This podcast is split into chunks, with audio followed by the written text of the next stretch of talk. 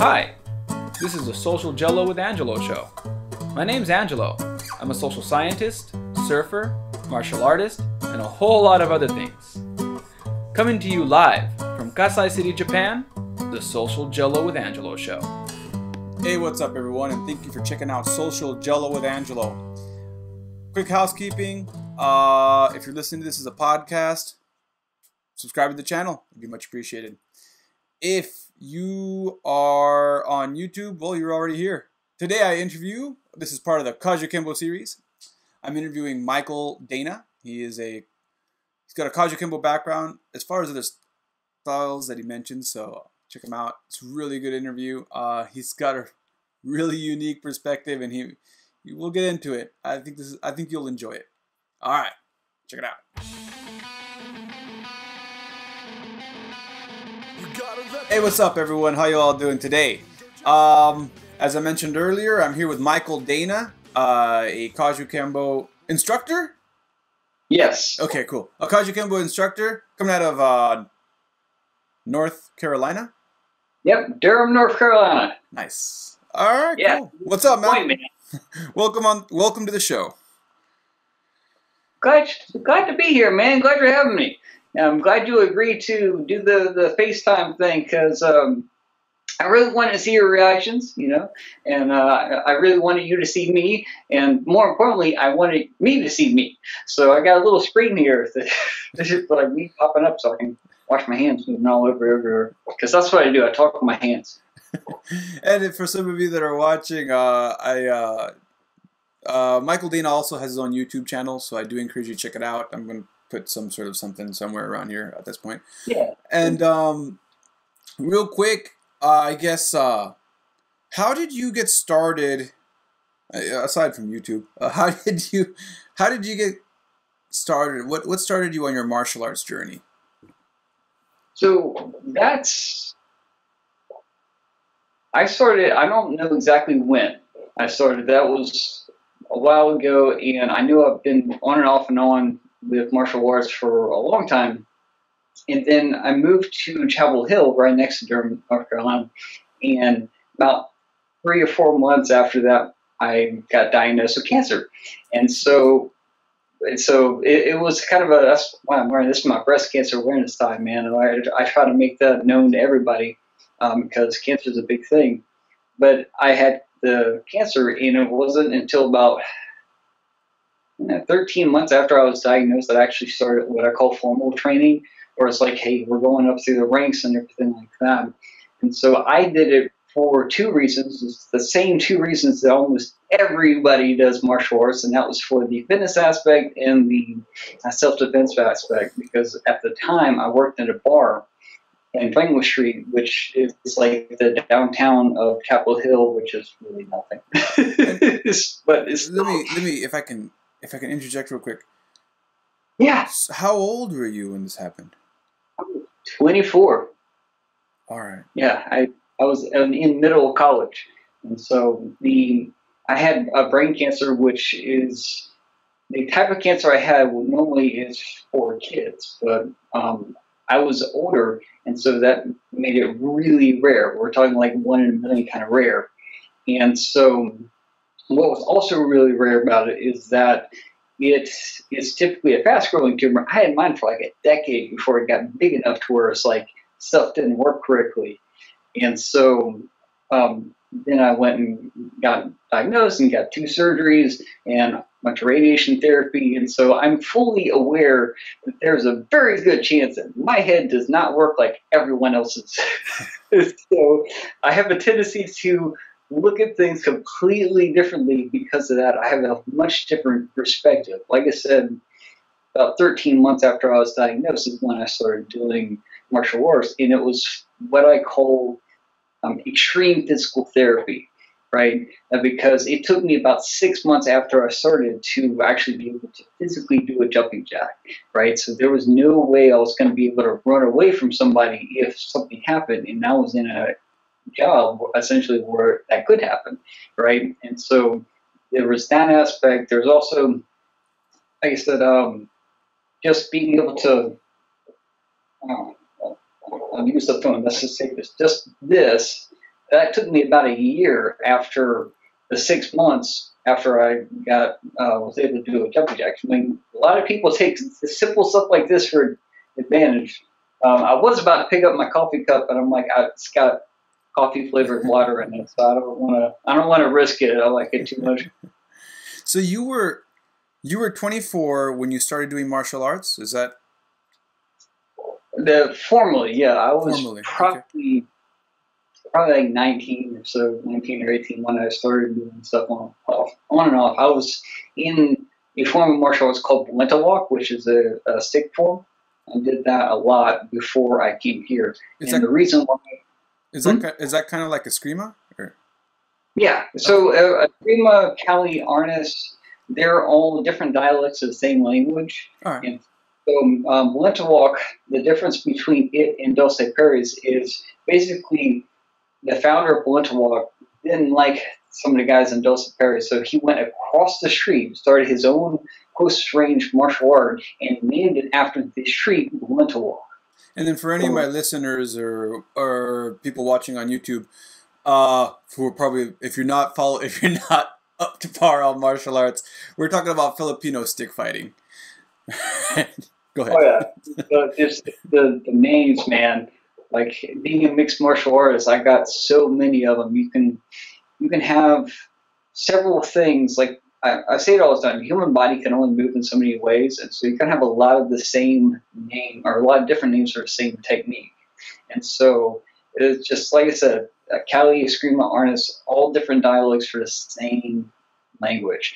Um, and so that's how I started Balintawak. Winter Walk then kind of morphed into Modern Arnis, which is in a lot of a lot of martial arts, a lot of Kempo, um, a lot of Kajukenbo.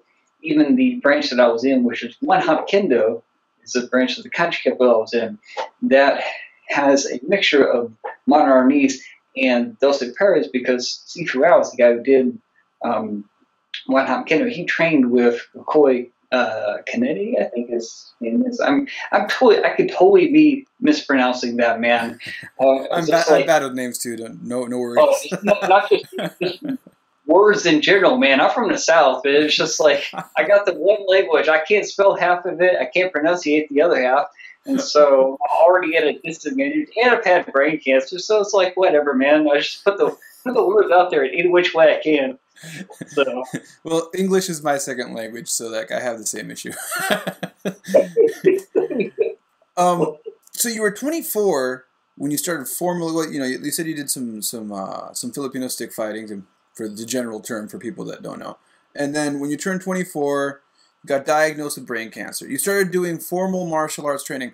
What was that in? What was what what style was that formal martial arts training in?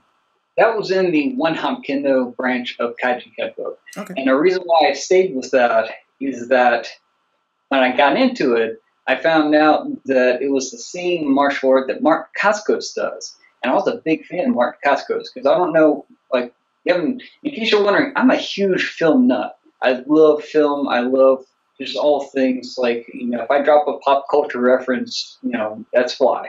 And so I knew Mark Dacascos before that. When I found out this was his martial art, I was like, dude, I'm sold. And it was founded by his dad. I was like, I'm totally there. And his dad actually was the um, main fight choreographer in Ninja Turtles 3.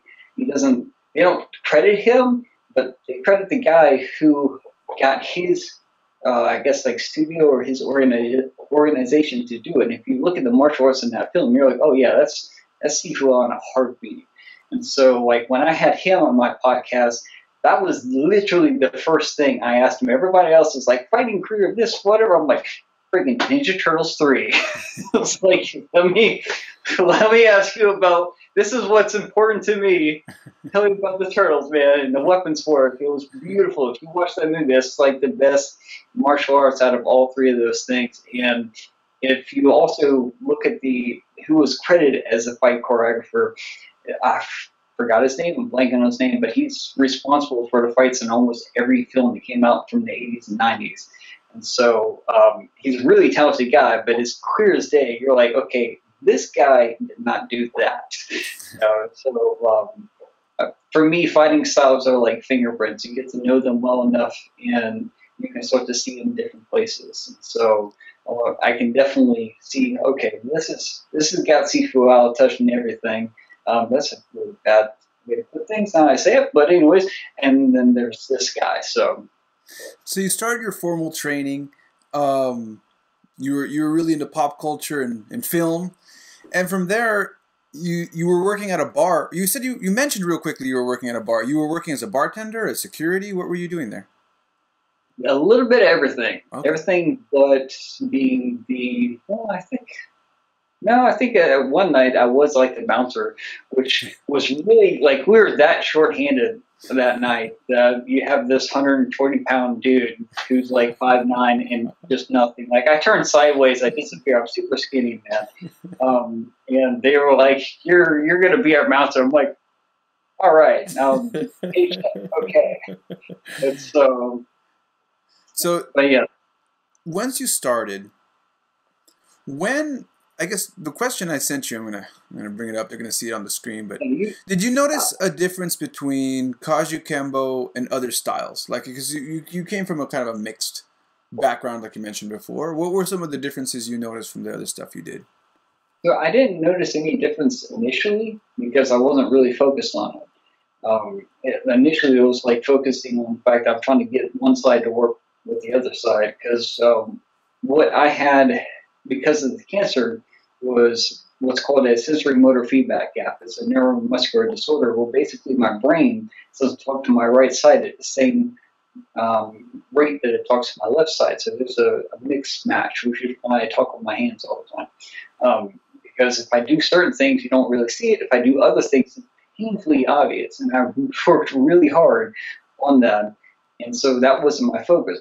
Later on, though, when I really started to analyze the different things, because it, it's funny, you have the psychology degree, I have a economics degree. And so, like, I was analyzing the, in, my viewpoint, economics is like the mathematics behind personal choice right? And so, like, I'm looking at this and I'm analyzing the different techniques because, as I said before, you can have a lot of the same things with just different names. And so, I was trying to really fine tune and get these things figured out for my people so I can better teach them and know the context.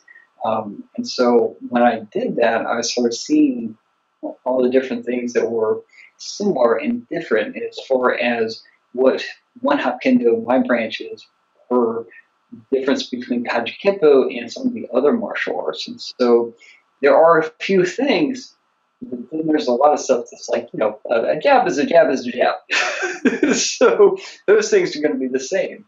Um, and so the the main difference between well, Kaji and most martial arts is just the level of contact because most of the stand-up martial arts don't have that contact. So you have uh, that's a big thing for them as far as like they train. They're always like almost pressure testing everything, and then they have the multiple opponents. A lot of martial arts don't even bother with that, right? And that's like the main staple of just Kaji Kempo, and that really relates to the background of having been founded in Hawaii. And I mean, the plot of some from what I've been told was basically like the ghetto of Hawaii, where it wasn't a matter of if you'll get in a fight, it was a matter of when you'll get in a fight. So you have to learn to defend yourself. Like, because I mean, I tell people all the time, depending on where you go, you can go your entire life without ever getting in a physical altercation. You know, or if you want to get a physical altercation, there are places you can go that is like almost a definite. And that was one of the places. And so that was kind of how Kajukenbo formed because that was the reality and they needed to be able to answer those questions.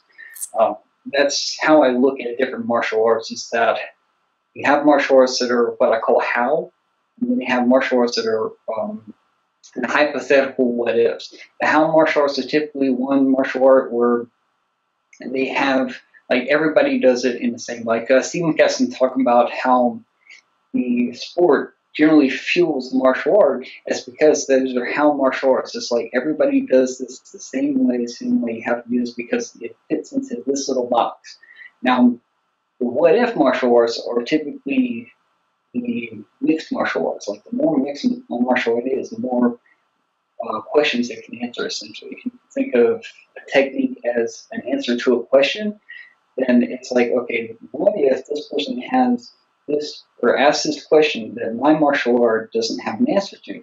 So I find out the answer. Maybe these guys have an answer. I'm going to pull from them, right? And so Kajukenbo, they had all these different questions. And they're like, okay, these different things can answer all these different questions. Let's pull from that, pull from that, pull from that, and then you come up with this thing that where you get to ask a question that they don't know the answer to, which is also a huge thing. You can't accurately defend against something if you don't know what that something is. You know everything you can do in every situation and everything your opponent can do in every situation. Winning is a result. That's me paraphrasing the Art of War. So it becomes a thing of knowledge. It's like, hey, I want to win whatever fight it is on my own terms. I'm going to pull as many different answers to a same question I can, have more options because maybe one won't work. I got like five more that will. So um, that was Kajukenbo. And Wun Hop Kuen Do variant of that was just more Chinese Kung Fu. Like Sifu added more of the Kung Fu forms, he added more of the weapons. There's a whole lot of weapons work in Wun Hop Kuen Do, and he kind of, I think he got that from the Tracy Kempo system. That's where he learned it, just putting two and two together. Um, and he also added some more circular movements. The Kajukenbo is a little bit more linear, whereas some of what I do in Kung Fu base is more circular, and it, just, it makes sense with what he added. So those would be the most notable differences. Other than that, man, it's freaking all the same. And as you well know, and I've seen some of your other stuff, is that uh, a lot of people they have their own way of doing everything. You know, like I said, just different names for the same thing. yeah, So- I, mean, I, I think one one uh, I'm a really big uh, fan of Bruce Lee's philosophies, and one of the things he mentioned was unless someone can grow an extra two arms or an extra two legs, essentially you're always going to have this point where you're going to have grappling or striking, right? And I'm paraphrasing here, but there's not Yeah. there really isn't going to be a new style because you're always going to either have striking or you're going to have grappling, and everybody has the same tools to work with. So at one point you're going to have a lap over in techniques if that's what you're focused in. yeah, yeah. My next question for you, brother, is when did you know you wanted to get your black belt? So that one actually goes back to the very first belt test that I had, and it was a black belt test. I was going for my yellow, and some guy was going for his black, and Sifu was theirs. And so actually, if you um, if you watch my Dragon Theory video, the intro of it, there's two pictures. There's one of me with Sifu when I was very young and I actually had curly hair. And I can take off my hat. My hair is straight. Um, it's just that was right after I would have been diagnosed, and so like with the radiation therapy, your hair falls out, and it basically kills follicles. When it grows back, and they don't tell you this, it grows back different, and so it grew back for me extremely curly. I'm like, I've never had curly hair. Well, except for like, I guess when I was a kid, my mom was like, "You had curly hair when you were three. And I'm like, whatever. So it came back and had like these. I, I call them Jew curls, not to be like whatever, but like. um, and so it's just like it's crazy uh, curly hair, and so I put that image there, and right next to it is a, an image from a the event that we did last year. Where I met him again. I've, I've met Sifu a couple of times, and so I was like, I want to have these pictures side by side. But when I first met Sifu Rao, his biggest thing was he would say to people that, you know, you're not a yellow belt, you're not a blue belt or whatever like that, you're a black belt in training.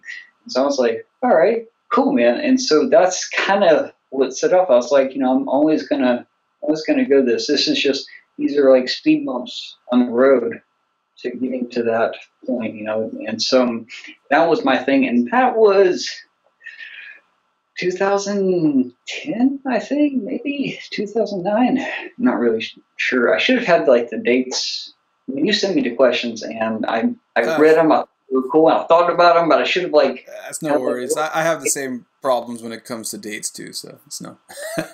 As, Well, yeah, as long as when- as long as you know the as long as you know what happened and you can tell the story, that's that's all that matters to me. I can try. it's like it, luckily we're talking about stuff that happened after my brain cancer because stuff that happened before.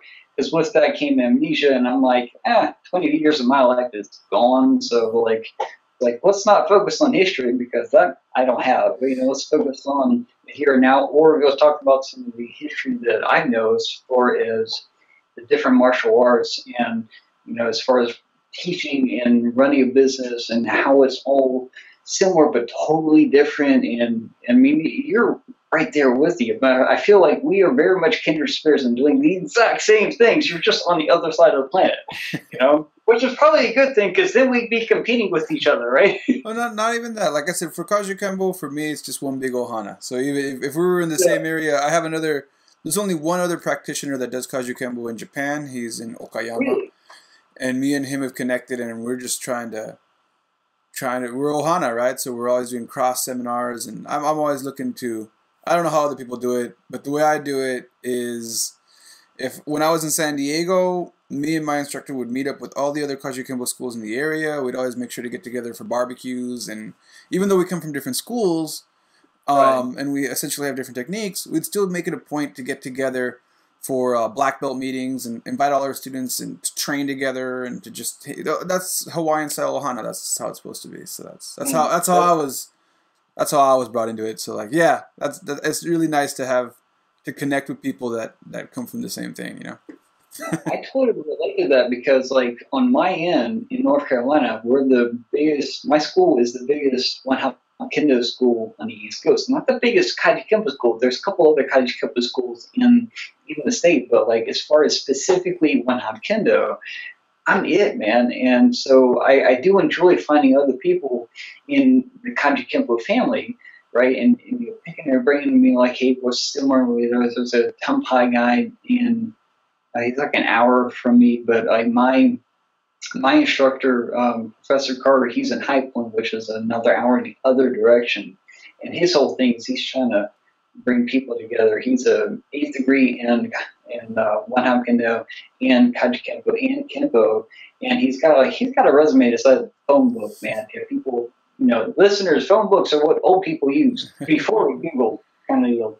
Um, and so I, he, he wants to try to bring people together because he's got, actually got ranks and everything. I think when you get to a certain point, like I said, everything is similar. You just have to learn names. So you just learn what is different from art, art to art, and then you start you can pick it up a whole lot quicker once you just learn those little differences. That's why some of these old martial art guys just kind of pick up black belts like they're Pokemon, man. They're just like gotta get them all kind of deal because inherently understand, oh, this move is the same as this other move, this same as this other move.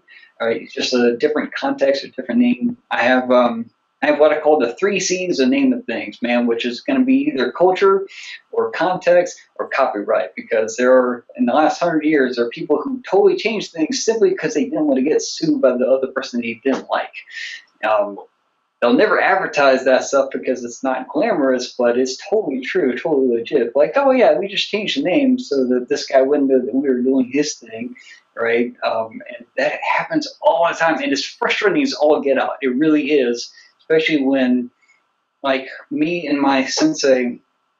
Oh, actually, I got three black belts, and so when I refer to different um, um, masters and and and senseis and everything. That's because I've got multiple people that I'm under.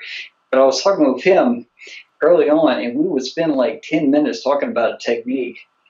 And then one of us would demonstrate it, and then we'd realize, oh, we just wasted 10 minutes talking about something that was the same thing.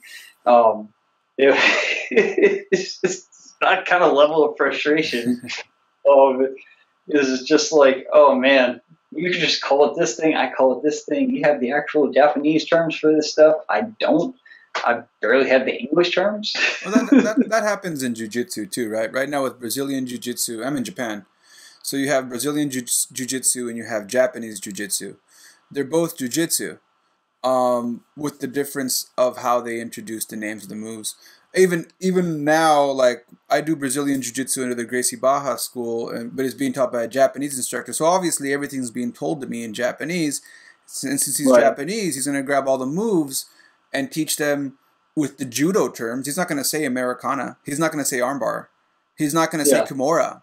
So like sometimes he'll be showing me something in the middle of showing me something. He'll be like, Angelo-san, how do you say this? How do they say this in America? And I'm like, that's an Americana. He's like, oh, okay. And he turns around to everybody. In America, in Brazilian Jiu-Jitsu, they call it an Americana. So he's like, he's like breaking it down. So it's, it's the same thing. It's, it's, uh, it's the same.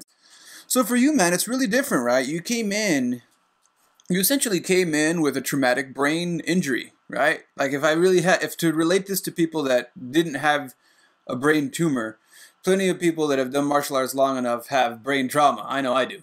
So like, so like, Hopefully, the easiest way to, for people to relate to what I had, because what I had was very rare, but the tumor I had was on the same part of your brain that alcohol affects. So if you've ever been really drunk, that's what I, that's the same effects that I had for like four months.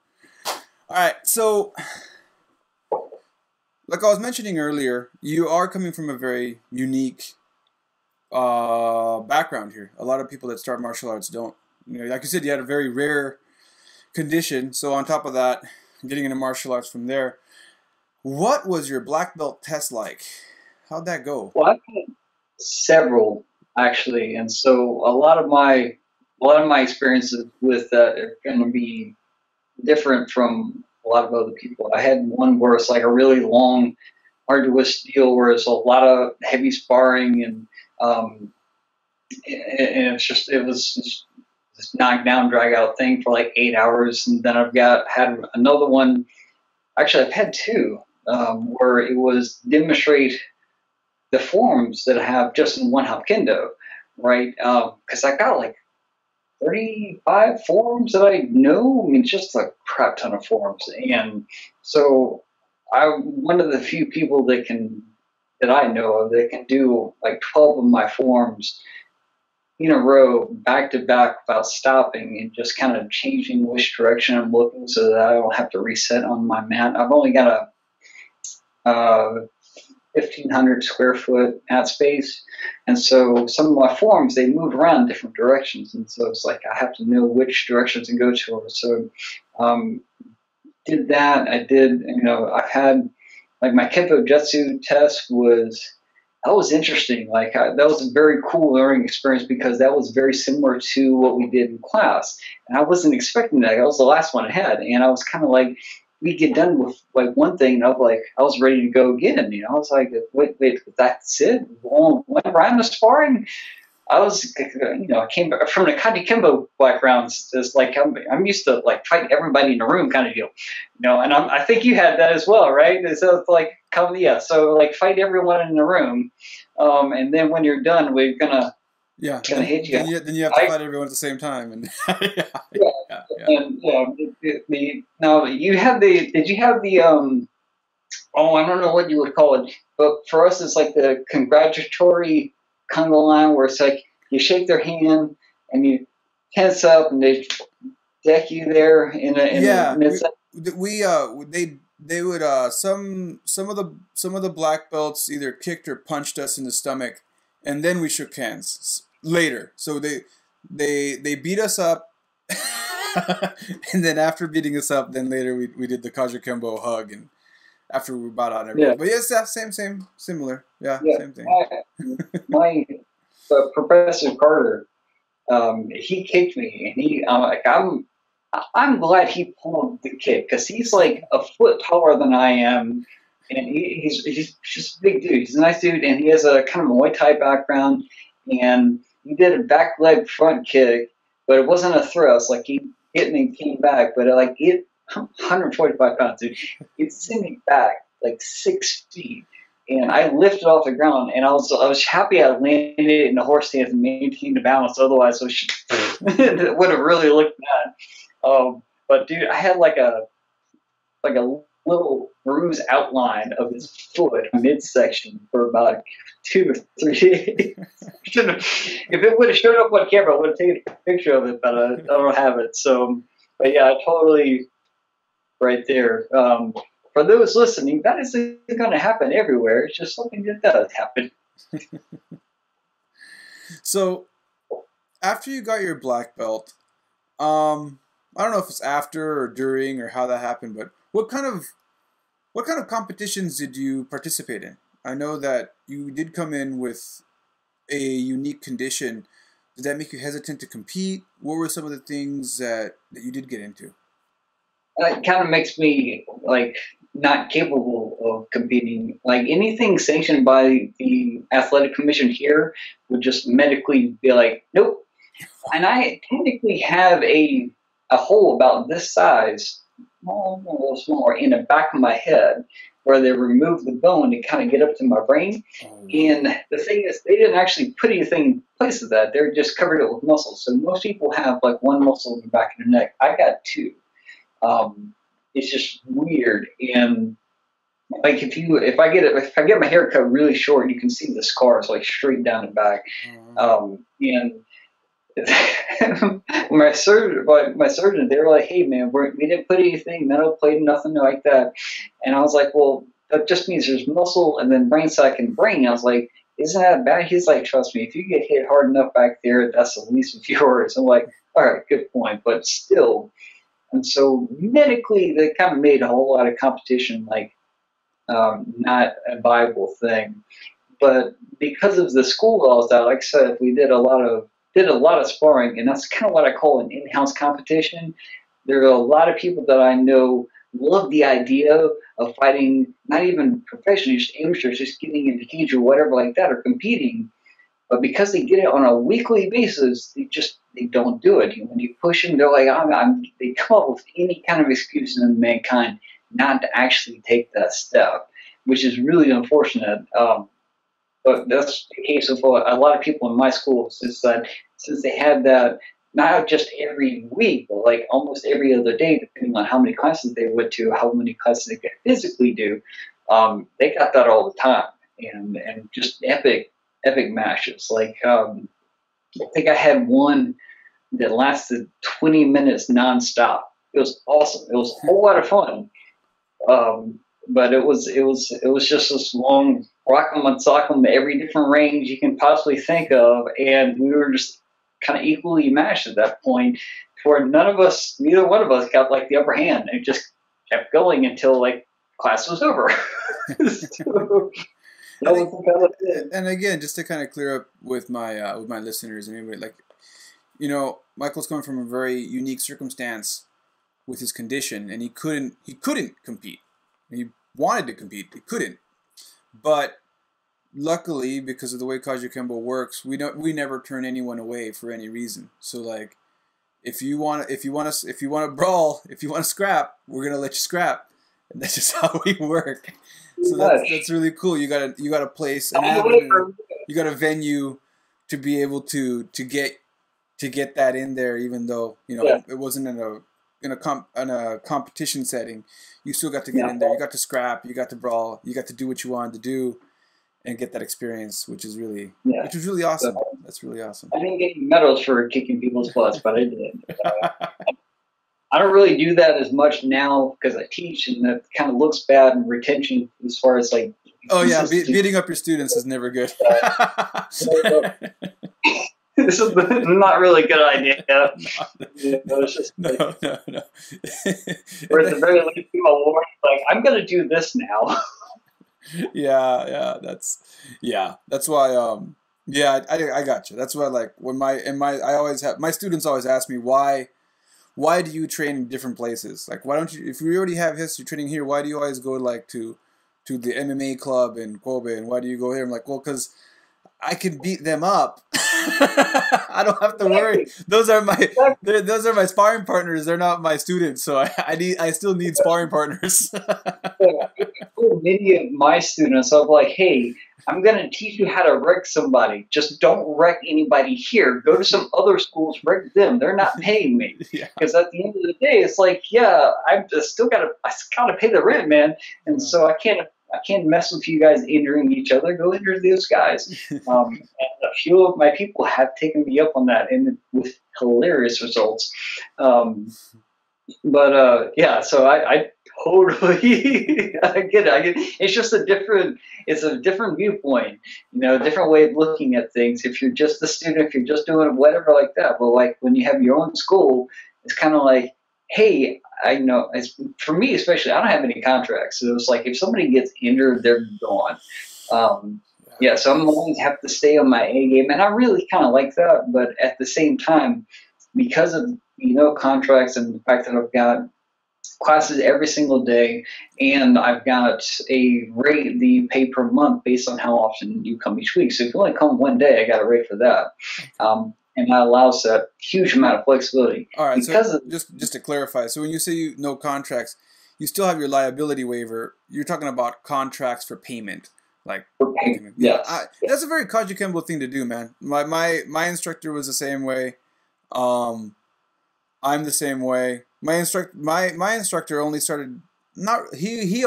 I remember he told me when he at one point we had to move to a rec center because the facility that he was teaching at he had to move and it was in a transitionally period and during that time he apologized to me that I was gonna have to be on a semi contract through the community center. He's like, I'm really sorry. It's I have no choice. It's a community center, and they're asking me to, to lock people in for three months or whatever, and I'm really sorry about that. But again, like that's a very Kajukenbo thing to do. Like let people train. I, I'm the same way. I have I have my monthly fee, and then I have my my walk in fee, and as long as you sign the waiver, Right. you can train. I don't care. So like that's Yeah. But like it's it's because of that though I do have a, a large community of some of the poor schedules of mankind. Man, I've got a, a lot of doctors, nurses, postdocs, people like who pretty much will like I, I have a bachelor's degree, but I feel like I'm the dumb one half the time. They say stuff I'm just, like it's it's way up there. Um, those kind of people they're always coming here because of that type of flexibility.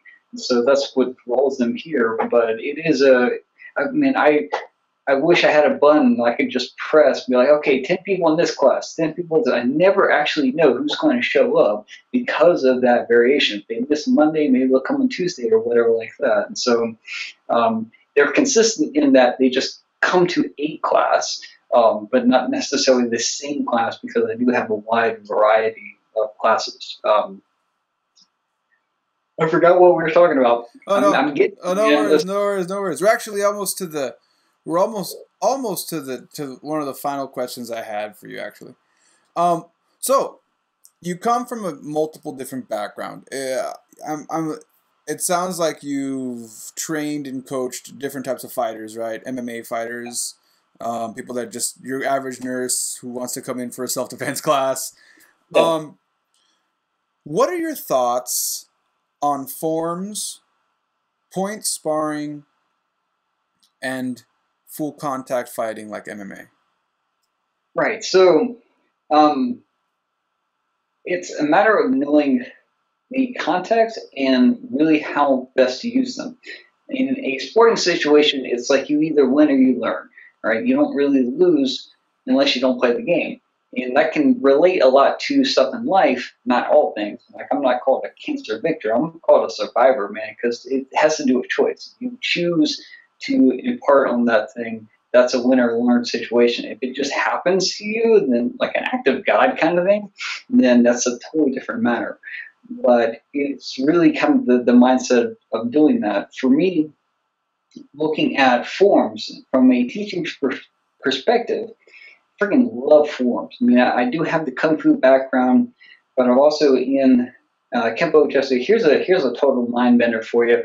Kempo Jutsu is uh, Kempo but it's also jujitsu, right? And my instructor uses the Japanese words, and because he has a judo background, right, and he uses the Okinawan forms. So totally messed up there, man. So like most kempos have like the swift sword and whatever like that kind of thing. They have like 300 some odd techniques, and oh, by the way, we have some forms. And I came from a background of like that was all mixed mixed in, and I realized that a form basically is just a way to practice the moves.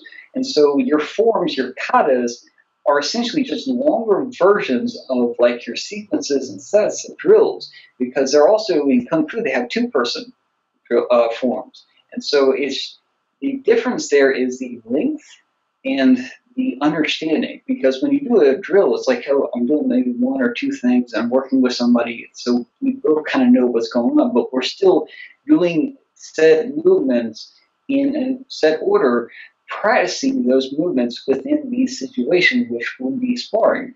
So when you think about in that context, then it's like, oh, all these different forms are just ways of practicing the techniques that you would use in the situation. So I went through probably three, four years ago, it was a while now, where I went through what I had and I matched up all the different techniques with all the different forms that I've taught. Because I was like, you know, I'm tired of teaching the same thing over and over again. So now it is a case where it's like, okay, you learned a form and you learn like a third of what I teach because I teach uh, forms in weapons and grappling. So this thing so to make it more efficient. That's kind of what economists do. We make things simple and efficient, right? And so I took my forms and I, I did that, and I was like, okay, after you learn this thing, here's the application of that. Here's how we do this. Here's what we're at, and that's where the sparring comes into play. Sparring is really, really, and I can't stress this enough, so good at teaching a person what they need to know. Is really terrible at teaching them how to do it, though. Um, and this is coming from a person who did a lot of sparring, right? I loved it. It was fun, but I didn't learn as much as I could have if I had just focused on the individual things that are in the situation. And then when I get to the situation, I'm much better at it. It's what it's like um, what I call teaching the calculator. Back when I was in uh, school a long time ago, um, they would teach a lot of theory, but not necessarily calculator. And when I got into college, it was the same thing. I had uh, three statistics courses, and the first two they taught like 90% theory and 10% application of like this software they have used. And then I got another, my last class into was like, okay, 50 50.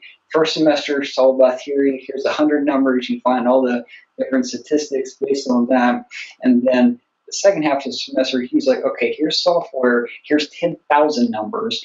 And you're going to use that software and these codes to figure out this stuff and it's more practical at that point, I was like, I love statistics. Before, I was like, I hate statistics. Now I'm just kind of like, because he did two things. He did a software called Stata, and then he did a software called um, Excel, which is what everybody uses. And that's like, I've got these just absolutely insane statistical databases of um, in Excel of all kinds of stuff, like my gas mileage, the amount that I've taught, the people that I've taught. Because for me as an instructor, if like, say I have 10 people, and after a test, I do they're like, oh, all of them are really slow. Okay, that's the thing I should focus on. That's not them. That's something for me. It's like, okay, let me make make it so the next time they're super fast, you know, and that's kind of thing. So I have all these databases with that. Um, but like I said, sparring is really good and not used as well as I think it should be, man, because there have been times where it's an easy lesson plan where I'm like, I've got a bunch of students and they're on the mat, and I'm kind of like, well, I wanted to go over this one thing, but they're really good at that. So I'm like, okay, for your warm up, renew a, a light spar. And then I observe and I say, okay, everybody's got this one thing they're not doing.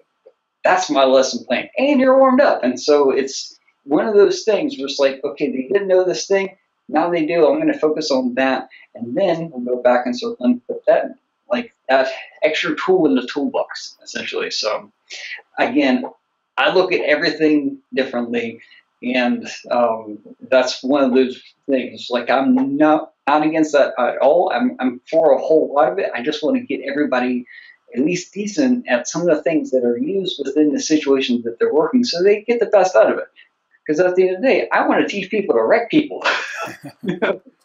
so, if I uh, if I understand correctly, you like to use a little bit of everything to be able to teach people to apply themselves, and you and you uh, in whatever setting, oh, as well I, as whatever I got, man. Cool.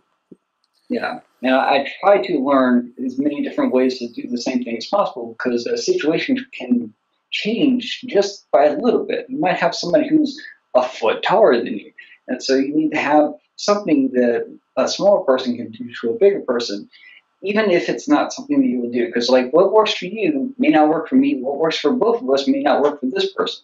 And so as an instructor, even if we're not going to do it, we kind of need to have that because that might be their, you know, their go-to. That might be the thing that saves their life in a self-defense application. Or if they do a sporting application, that's the thing they win with, and we want them to win, we want that W, you know. I was going to make a hand sign, but I was like, nope. that's not a W at all. No. My uh, my uh, I guess my final question to you, and I ask this to all my the people I interview, is uh, and for you, I'm going to change it a little bit because you, you're coming from a very unique background. I'm very what, unique. What uh, I'm my person you'll ever meet. What would you recommend to someone who's getting into martial arts that might be hesitant because they're coming f- somewhere from a similar position as you. They're coming with an injury. They're coming with a. They're coming in with something that the doctors and the whole and society is telling them that they should not be getting into fighting. Like, oh, yeah, the have, risk of death is very high. You shouldn't do it. No. Right. And then, but you still want to do it. So, like, what kind of and I've never asked this question before because I, I want to get your insight. I, am sure there's people listening that might be wanting to get into it and might be in a similar situation they're scared to because they've been told they can't. What what do you what advice do you have for them as far as what kind of style to choose or what kind of martial art or what kind of, what, what they should be good looking at? Well, the, the thing to remember is that the medical practice is still a practice, and that the things they're doing nowadays is not the things that they did 100 years ago. And so it's funny you mention that because I did have to ask my oncologist if I could even do martial arts in general. I didn't even say what kind. I was like, can I do martial arts?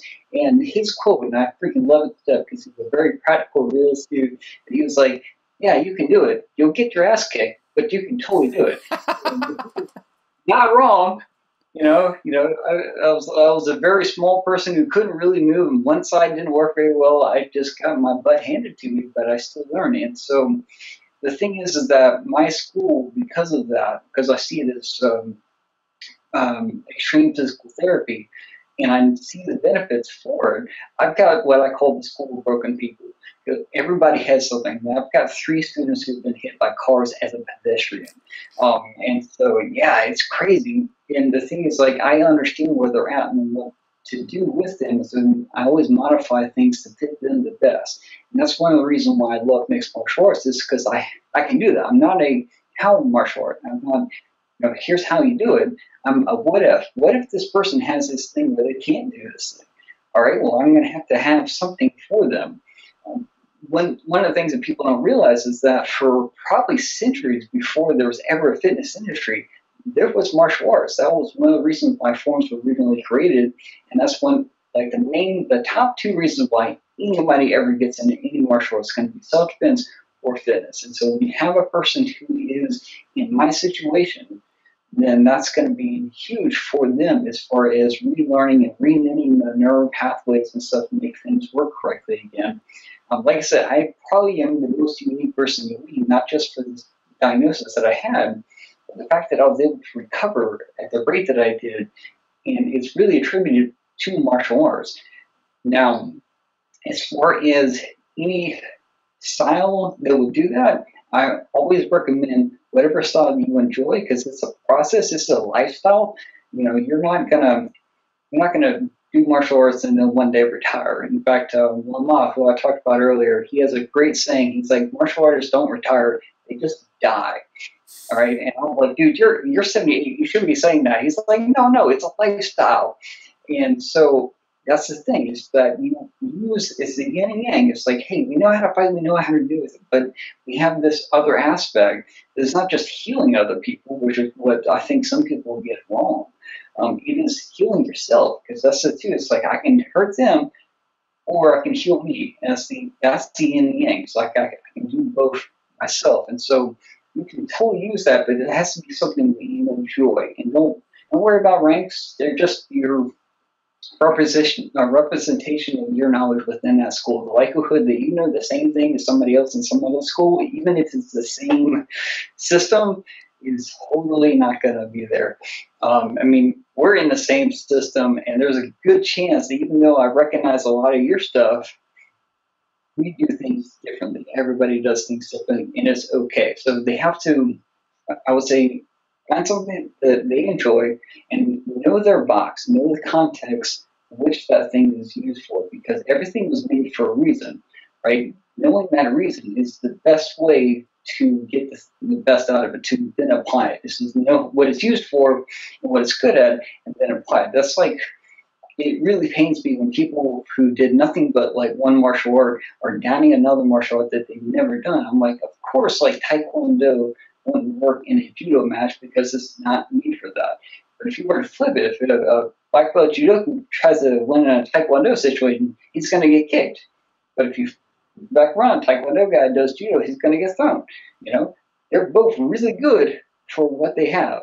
Once you understand that, take what works for you in your situation and then apply it to that, and you'll be much better for it. I do recommend that people find places that aren't heavy on working the situation more about the technique because that's where injuries can happen, and that you see that in like weightlifting. You know, if a person tries to do a whole bunch of weight without the proper technique first, yeah, they'll eventually get there. It'll be harder for them, and they could potentially injure themselves doing it.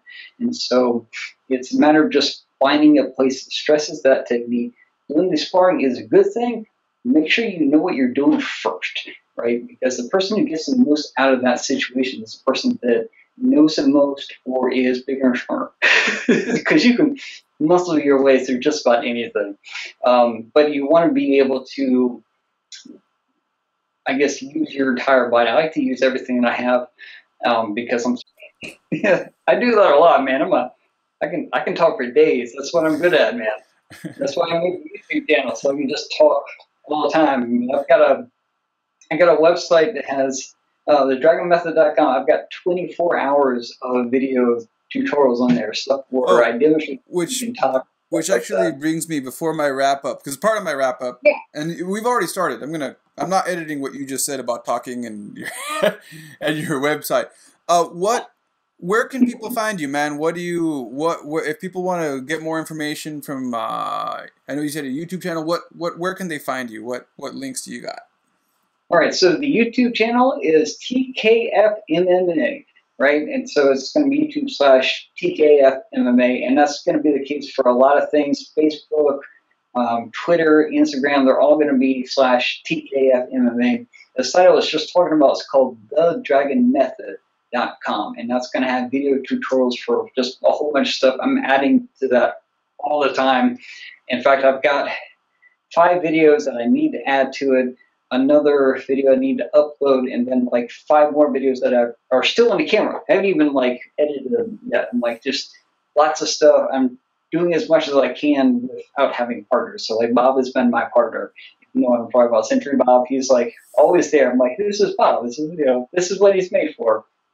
Um, but that's thedragonmethod.com. That covers not just techniques from all the different things that I know, but it covers like uh, teaching martial arts, and then I've got some fun stuff. Like I got all my podcasts on there, and um, I've got another fun segment called Kung Facts.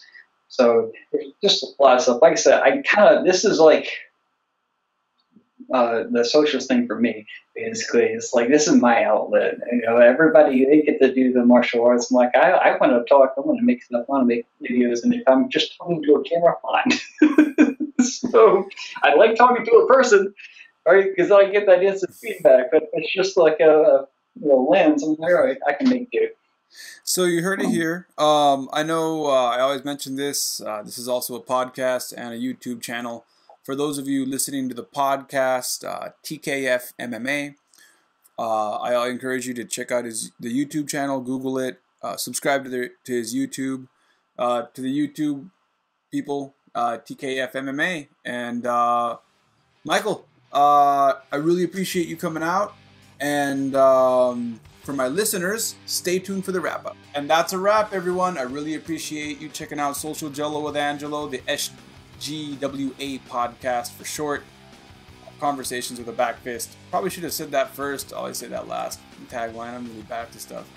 Either way, um, if you haven't already, subscribe to my show. I really appreciate it. I'm working on the Kajukenbo series. I also do stuff about psychology and some other topics as well as uh, I have a video series that I'm always working on for my students, sharing martial arts videos, martial arts instructional videos, that kind of stuff. If you're an instructional, if you're an instructional, if you're an instructor, and uh, you want to get a different perspective on different kinds of stuff, I recently just put up something about how to teach martial arts lessons on Zoom, considering everything that's happening. And that's about it. Uh, shameless plug. I made a new YouTube channel. I mentioned it during the show a little bit. It's a comedy channel. It's called. It's under LOL Lounge is the name of the channel, and the show is called Los Chingones. So if you want to check that out, I will have a little something here. All right, everybody. Y'all have a great week, great month, and I'll catch you all next month. Peace.